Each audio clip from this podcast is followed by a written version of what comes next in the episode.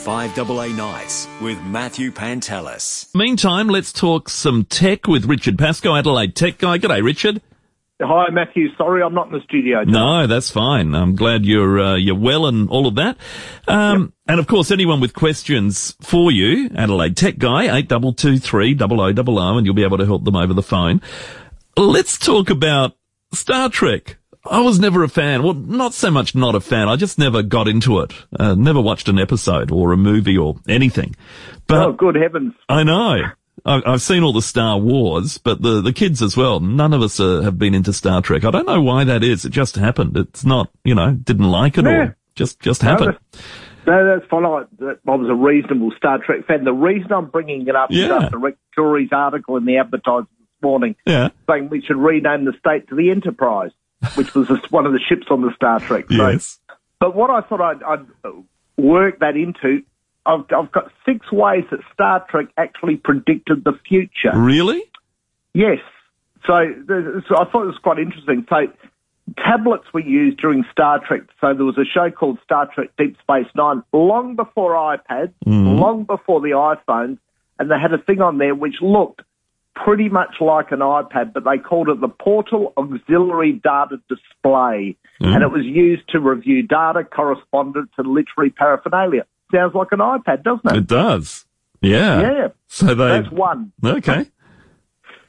Bluetooth headphones. Yeah. Back in the nineteen sixties when Star Trek first came out, um, Lieutenant Uhura communicated with people around the ship wirelessly. Mm. She was using a Bluetooth headphone, which we did not have back then.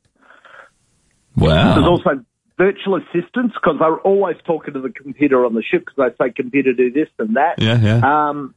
Automated translation programs. They always ran into aliens and the computer was able to translate it for them. Uh-huh. Flat screen T Vs yeah. were done on that before, you know, before we ever saw them. And um, they always used flip phones, which they were their communicators. So it just was wow. a fun way to um, pay a bit of attention to Rex Jory's article. Well, so well, well, I don't... Those T Vs, we just would have uh, assumed they were uh, cathode. What are they called? Cathode ray T Vs set right. back, set back into the wall. As opposed yeah, being... but no, they were quite flat on the ship's oh, surface. Right. Okay. And, uh, so you know, I just thought it was quite yeah interesting. So yeah, I, but I don't uh, think we should name South Australia Enterprise. No, no, no, I don't think so either. I mean, look, no. if you go back, Dick Tracy, he had the i iWatch, didn't he? Essentially, that's right. And yep, uh, good old Max, Maxwell Smart had the shoe phone. yeah, but, but they didn't catch on that well. So yeah. No, that's right. But, but good story. It was a mobile, at least. Um, electric cars and the Isle of Wight story. Now, what's going on here? So Isle of Wight must be quite good on electric cars. Mm-hmm. So it's probably a bit of a warning as they probably roll out here. So some hackers actually on the Isle of Wight came up with an ingenious way for folks to pass the time at the charging station, which they've got a couple of over there while filling up their electric car. So what they did was they took over the chargers, and when you put, you plugged your phone, in, plugged your car. Oh, sorry, plugged your phone, plugged your car in, and adult content came up on a T V screen for all of them. Oh no, kids stay in the car. Exactly right. So there's a population of about one hundred forty-one thousand people on the Isle of Wight. They've got three charging ports, so, and believe it or not, it wasn't a hard job for them to go along and, and basically hack in. Um, But unfortunately, Matthew, some council members were not impressed, and they're trying to make an effort to make sure that all the explicit images are being covered up. Right, right, all right. Yeah, okay. Not much to say about that. Well, there is, but I can't say it here. Exactly right. Yeah. So we've cleaned up immensely. uh, Australia Border Force searched eight hundred twenty-two phones in twenty twenty-one, despite having no power to demand passcodes. I still think this is an incredible story. So, you know, it, there was a Senate uh, inquiry about this, but there was actually no legal compulsion for a traveller to pro- provide a password or a passcode or provide assistance to get into an electronic device at the border.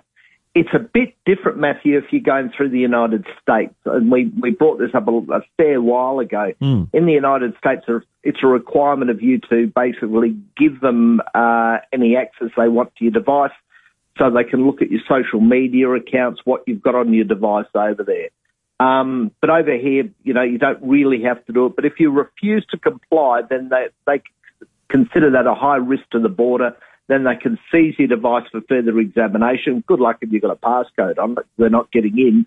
Um, and there is no time limit for how long the devices can be held for, but the policy is to keep devices for no longer than fourteen days unless it would take longer to examine the device. Wow. So they're saying a phone would only be seized where officers suspect it has special fortified goods such as um, illegal pornography, terrorism-related material, and media that has been or will be refused classification. Mm. Um, in the United States, if you're a business traveller, a lot of the times, and, and they say, we want to get into your computer, and you've, you've password protected, you do go, just take it, I've got everything backed up, and your remote wiped your computer. Right.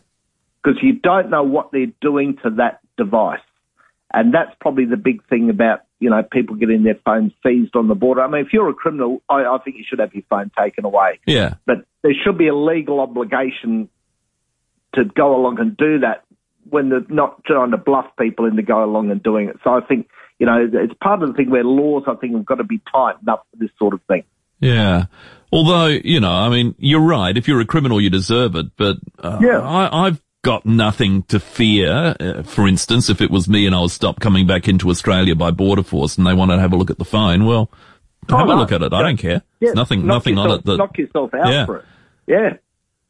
Mm. There's a lot of people out there don't want to give it up. Yeah, yeah, no, I understand that too. Yeah, it's, anyway, it's interesting, interesting. Hey, A J has uh, texted through. He says, Richard, what are your thoughts on Oppo in terms of phone longe- longe- longevity, longevity, that's better, yeah. and compared to the big names, Apple and Samsung?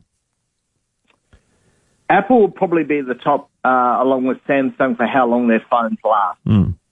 You know, the moment we've still got iPhone sixes running around that are still working up to the iPhone thirteen. Oppo's, um, I've had some clients who've had some problems with Oppo phones. Um, you know, they, they might be all right for two to three years. They're probably about all I'd use them for. They're not a long-term thing. Mm. So a lot, lot of Android phones, I think, are only basically good for three years because that's when the updates stop coming through. And that's when they can be vulnerable out there to, you know, to things you might do on your phone. Mm. Interesting. Okay. So, uh, again, security-wise, Apple's probably number one for that, isn't it? Oh, by a country mile at the moment.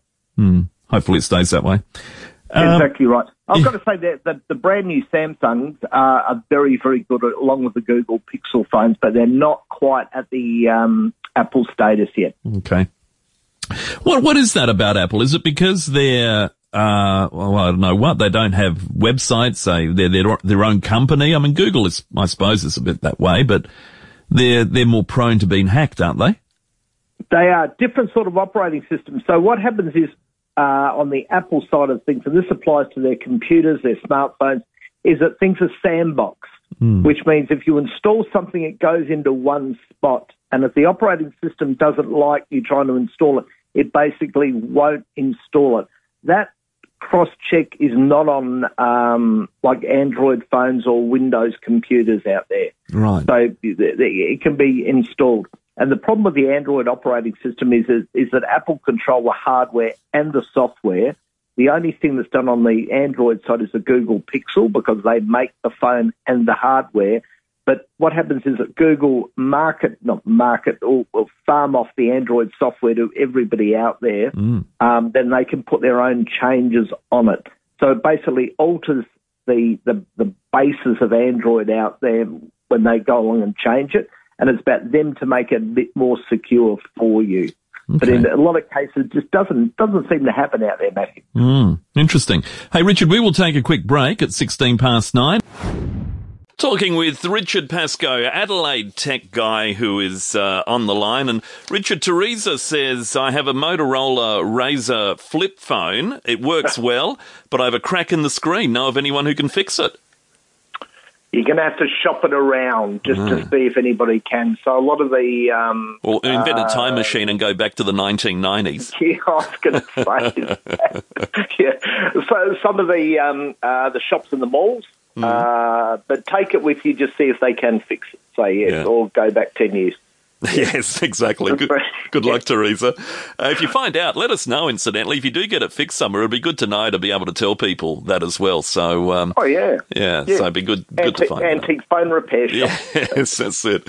Uh, Graham Alexander Bell, Proprietary Limited. Maybe maybe he can help. Uh, Laura's on the line. G'day, Laura. Hi. I just wanted to find out, I'm looking at buying a Mac here, and I wanted to know whether they're worthwhile buying because they're quite expensive. And also, um, which size I should be getting. Hmm. Sorry, what are you buying? An Apple Mac.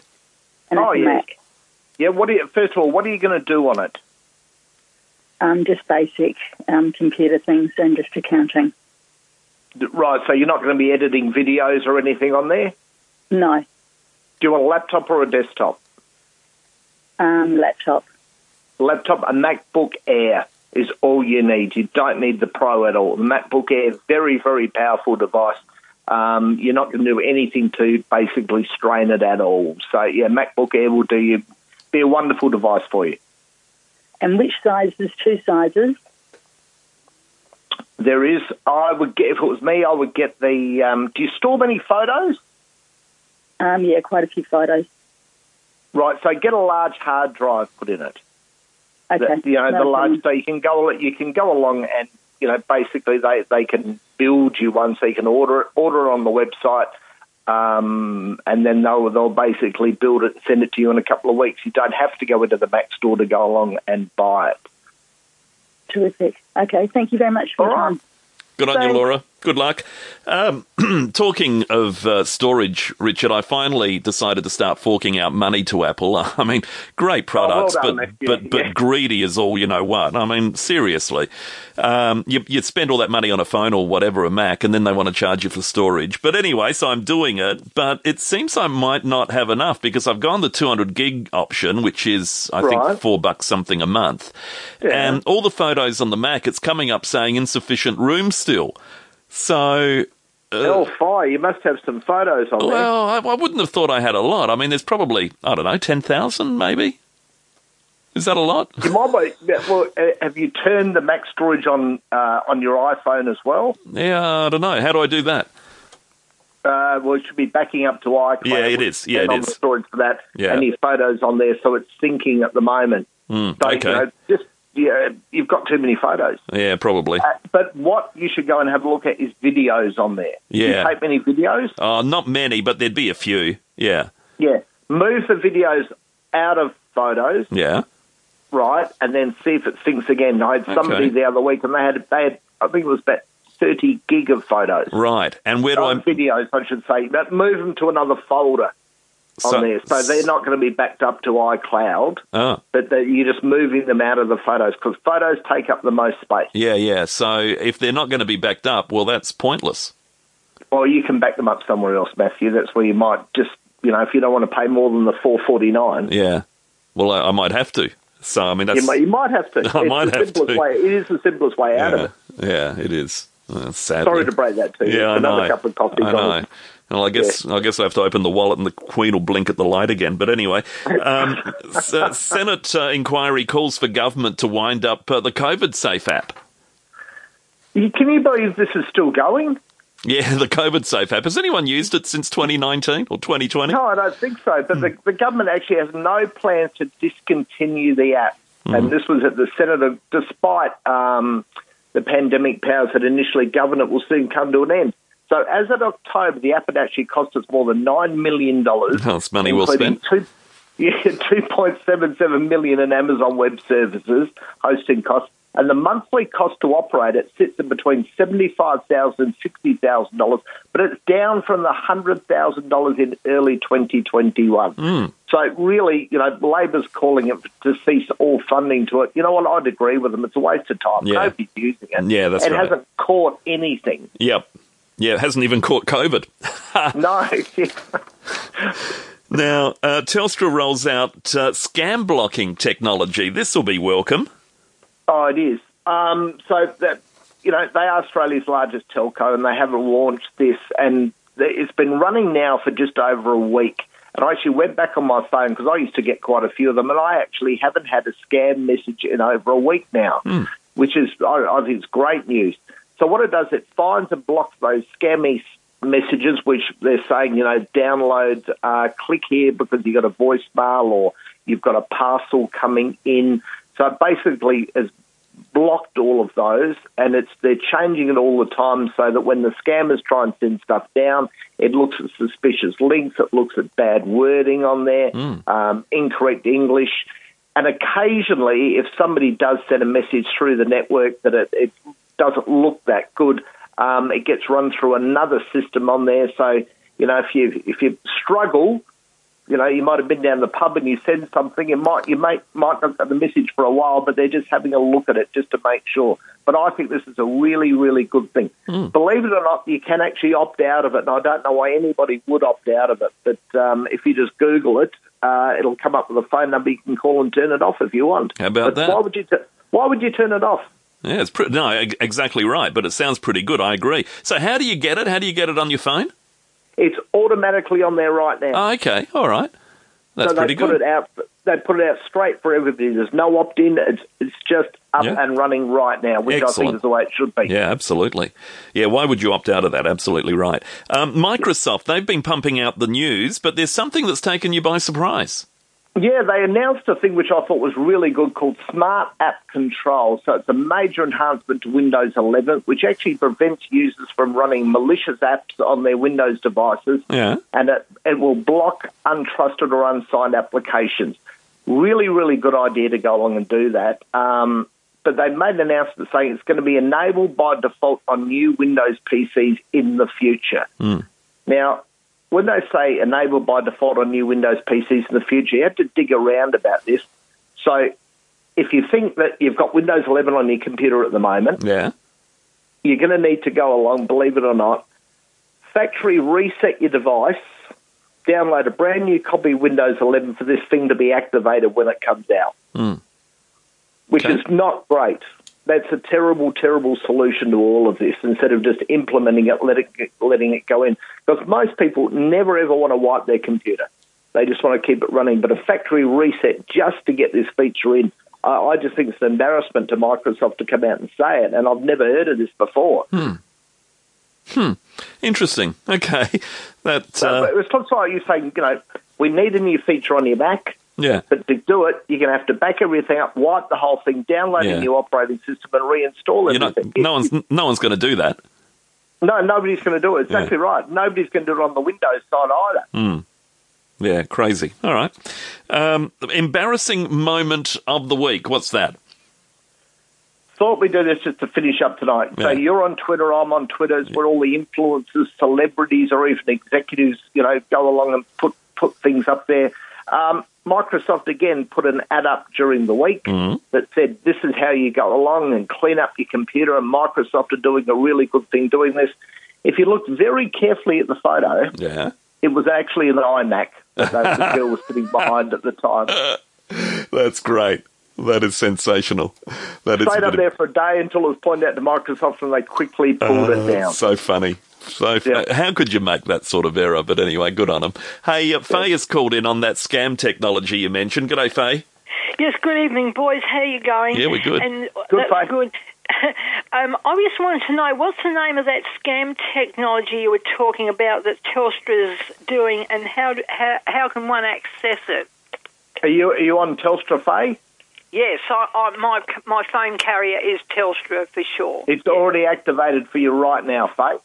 Oh, is it? Okay. Yep. So it's only it's only f- for those whose phones are not with Telstra. Is that how I get no, it? No, no. It's for every phone that's on the Telstra network. It's on there. It's not on the other networks at all. So no Optus, no Vodafone. Oh, okay, right. So no, that's good to know that because I've been getting too many too many of them, like as with everybody else. And I've yep. also still got a number that, that on the phone that, that I still can't get rid of. And I did a Google search on it, and um, it, reve- it revealed to me from no one else, so I don't know where, which way to go. just, uh, just ignore it, Faye. Yeah, well, that's what I'm doing, but yeah. I will persist. Like, you know, the old saying, this, what is it, the person who gets the squeaky oil oh, something to do with it anyway, but I've just ignored it so far, but I would prefer to be without it. It'd be mm. nice, but anyway. But I thank you very much for that anyway. Good on your face. Thank Thanks, you. Faye. Uh, Rich- one, one, I was going to say, Matthew, one phone number I would like to ignore is I actually rang back a missed number tonight to find out it was an election thing about my how am I going to vote in the election. Oh, really? Yeah. Well, you can't block those. They get they get special dispensation, don't they, the they police do. do. It's they, unreal. Yeah. yeah. Good on you, Richard. Now, if people want to find you, Adelaide Tech Guy, where's the place to go? Head over to adelaide tech guy dot com dot a u. We'll talk next week. Thank you. But, thanks, Matthew. Richard Pascoe. five double A Nights with Matthew Pantelis.